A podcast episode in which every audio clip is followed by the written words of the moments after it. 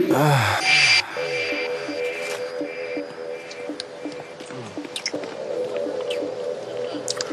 know what we need to do?